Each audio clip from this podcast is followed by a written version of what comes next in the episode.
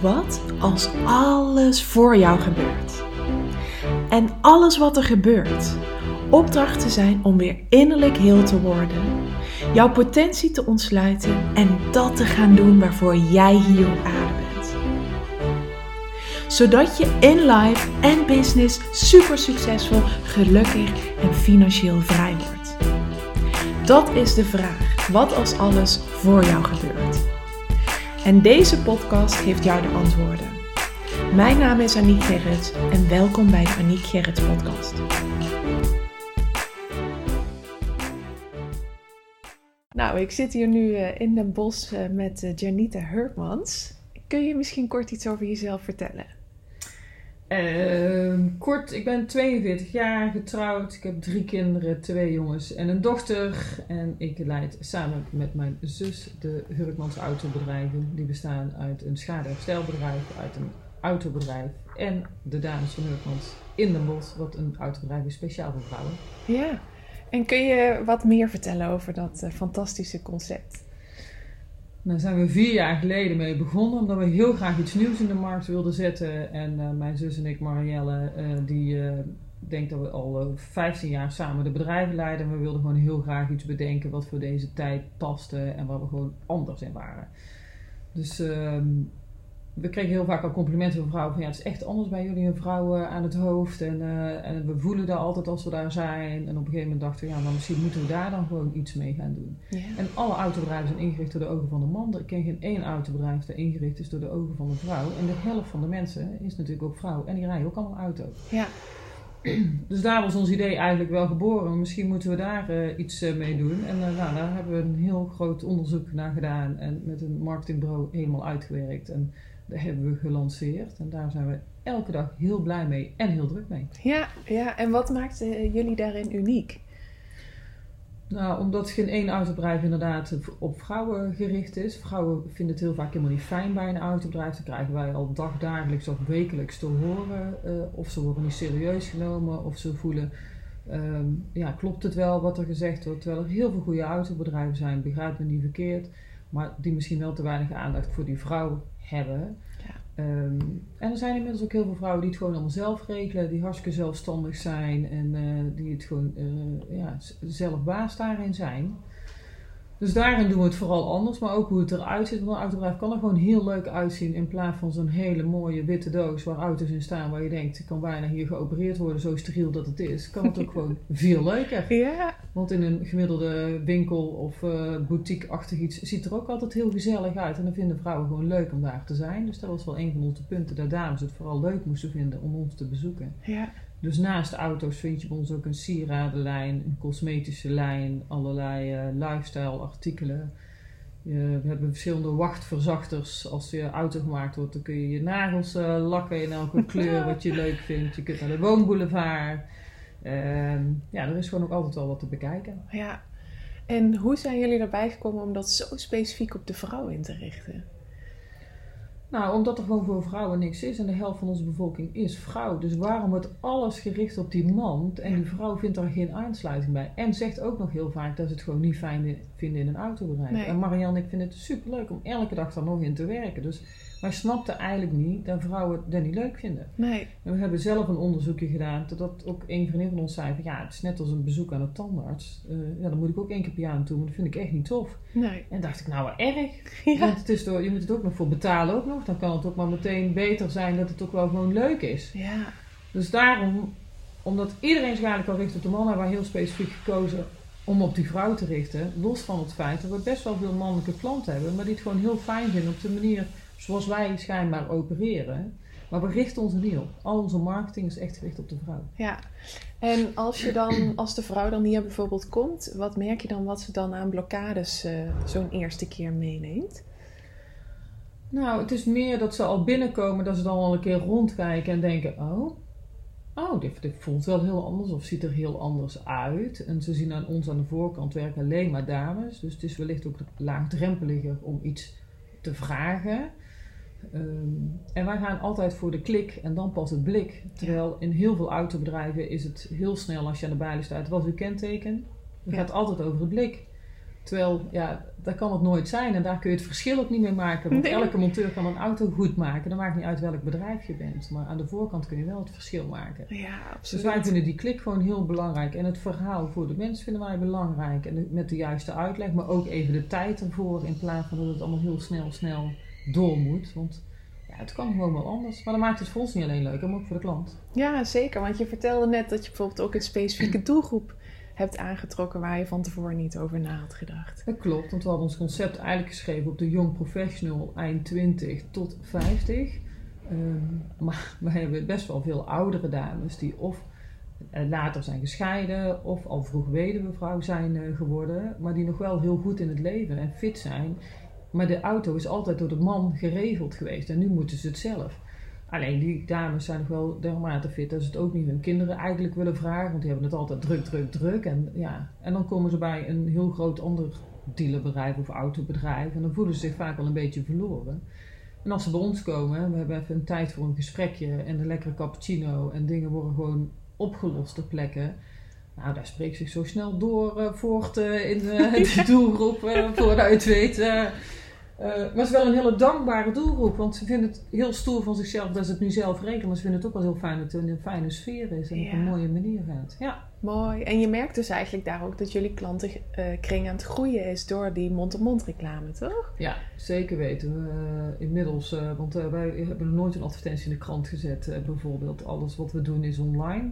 Ja. Ehm, maar we doen nu ook de lokale tv en we een filmpje op laten nemen. En die, vooral die oudere doelgroep, ja, die kijkt toch meer naar zo'n lokale tv. Daar ga je Ja. van 28 jaar echt niet mee bereiken. Nee. Maar die 50, 60-plusser zeker wel. En dan zien we ook gewoon terug dat er echt mensen komen zeggen... Ja, ik had al veel vaak gezien. Ik dacht, nou, als ik met de auto iets heb, dan ga ik naar jullie toe. Ja. Ja, en dan voor je het weet, dan staan ze hier weer binnen. En dan hebben we weer een dankbare klant erbij. Precies. En, en ook dat ze soms bijvoorbeeld voor schade hier naartoe werden gestuurd en dan hier kwamen en dachten, nou, de volgende keer dan wil ik mijn onderhoud ook hier laten doen, toch? Ja, want als het op een goede manier is opgelost. En met schade komen ze ons altijd vanuit een verzekeraar, word je gestuurd. Dus dan ben je misschien nog niet eens op de hoogte van het concept. Mensen komen ook altijd wel een beetje twijfelend binnen van, hè, gaan ze hier maar schade maken? ja. Maar hoe we ze dan ontvangen en hoe we ze helpen en hoe we verder de afwikkeling doen, dan zijn mensen gewoon heel vaak tevreden. Dat we regelmatig horen van, eh, dat we een telefoontje hebben, dan zeg ik, wil graag een afspraak inplannen voor onderhoud. En dan zeggen ze, ja, ik heb schade bij u laten maken, dat vond ik zo fijn, dus ja, ik wil eigenlijk ook het onderhoud. Nou, dat vinden wij allemaal cadeautjes, want dat heeft er allemaal alleen maar voor gezorgd dat we een klant langer kunnen behouden. Ja, ja. En, en wat voor innerlijke drive zit daar ook in, samen met je zus?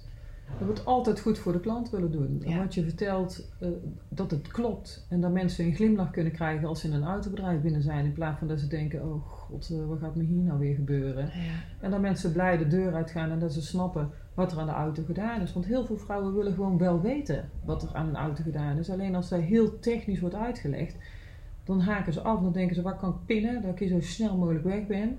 Terwijl als je ze meeneemt in het verhaal of je laat een keer een onderdeel zien van dit waren je remmen en normaal zijn ze zo dik en nu zie je zit nog een millimeter op. Snap je dat het dan vervangen moet worden voor de veiligheid? Vinden ze fantastisch, daar worden ze gewoon heel blij van. En dan is het ook niet erg dat ze daarvoor moeten betalen, want daar hoort er nou eenmaal op bij. Precies. Maar dan is het voor hun wel duidelijker en dan weten ze ook echt dat er, hebben ze daar ook gewoon een goed gevoel bij. Ja, dus jullie geven ook wel echt inzicht in het hele proces daarin. Zeker, we hebben ook echt een open werkplaats. Waar de meeste autobedrijven zorgen dat de werkplaats achterin zit, zodat je er vooral niks van ziet. Waarbij hele grote eh, glazen ramen, dat je alles eh, van onze monteurs eh, Ja. kunt zien en onze schade. En als je ook echt een vraag hebt, neem je ook prima ook mee de werkplaats in om de vraag aan de monteur te kunnen stellen waar je nog bij de auto bij kunt staan. Dat vinden we prima, wij hebben geen geheimen. Nee. Dus eh, laat het dan maar gewoon ook zien waar je mee bezig bent. En ehm, ja, als een halve auto uitgebouwd moet worden voor een distributiering, dan weet je dus ook dat er niet voor 50 euro te maken is. Dan kost daar ook gewoon een stukje meer geld. Dat Ja. klopt. Maar dan is het ook heel snel duidelijk. Dan vraagt niemand zich af waarom zoiets eigenlijk zo duur kan zijn. Nee, nee, precies. En jullie gaven net ook aan eh, eh, in het interview van mijn onderzoek van ehm, dat jullie een divers team heel fijn vinden, jong, oud, maar ook vrouw en man. Ja, En dat je dat bijvoorbeeld ook terugziet op vrijdagmiddag als jullie eh, samen lunchen, toch? ja, ons vrijdagmiddag is een van de vragen. Als we nieuwe mensen zoeken, dan vragen we: kun je koken?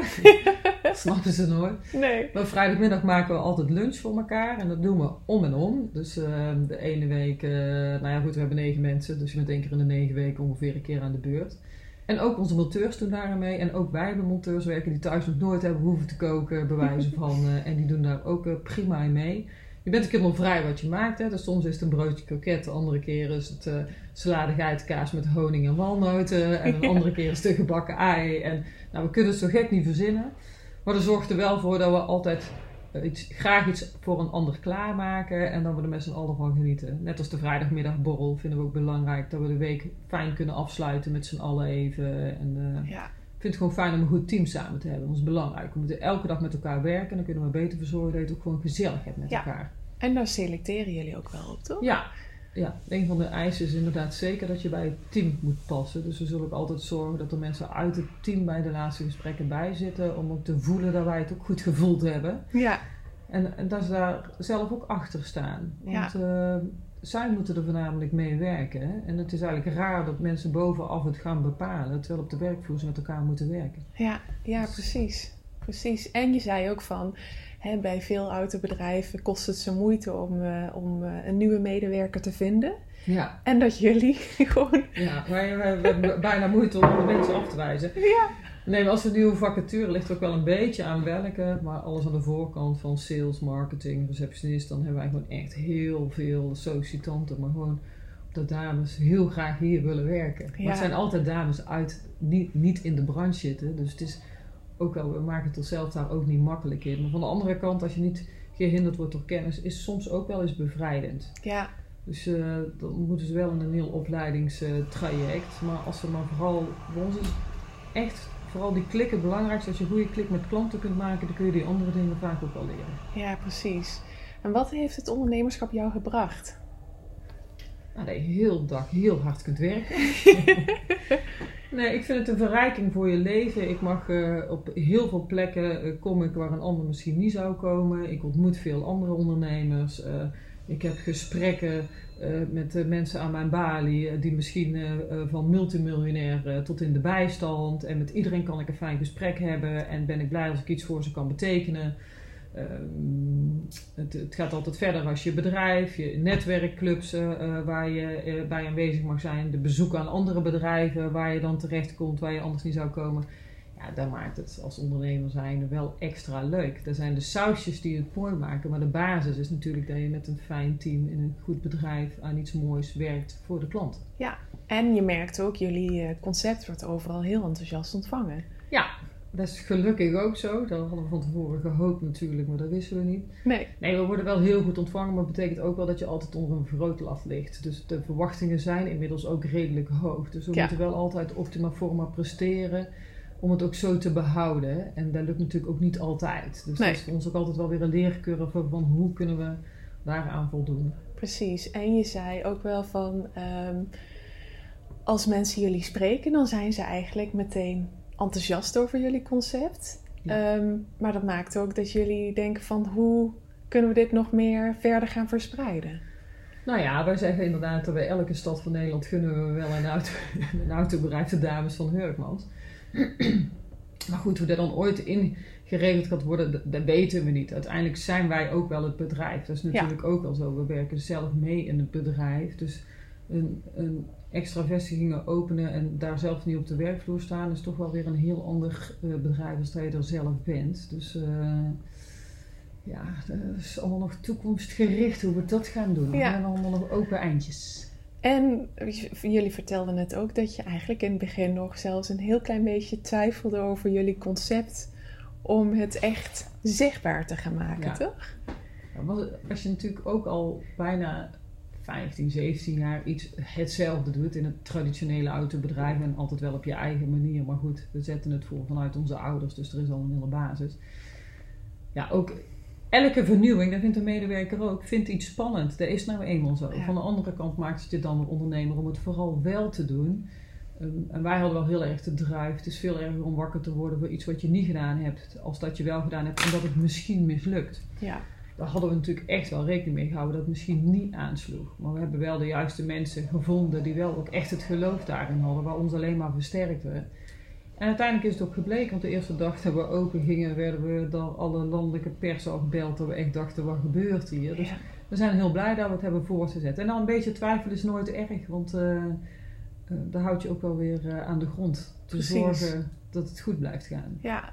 Ja, want eigenlijk om een beeld te geven, er zijn ongeveer 400, eh, 3400 autobedrijven in Nederland. Hè? Ja, onafhankelijke autobedrijven. Ja. Je hebt eigenlijk twee gradaties. Je hebt een dealerbedrijf, dan, heb je, dan verkoop je een nieuw product. Dus een Volkswagen, een nieuwe, of een nieuwe Kia of een nieuwe Mazda.